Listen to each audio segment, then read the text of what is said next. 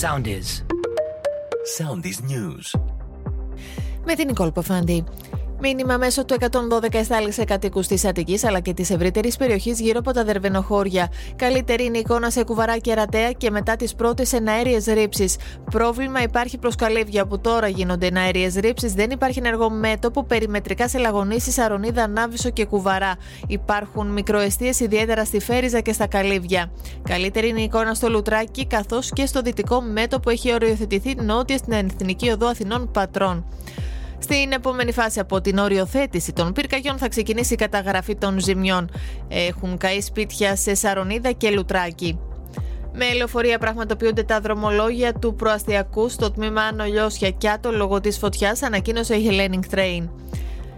Νέα προθεσμία για να απολογηθεί αύριο πήρε από την έκτη τακτική ανακρίτρια Θεσσαλονίκης ο 45χρονο Αλβανός που κατηγορείται για τη δολοφονία του 50χρονου συμπατριώτη του έξω από βενζινάδικο στην περιοχή της Ανάληψης στην Ανατολική Θεσσαλονίκη.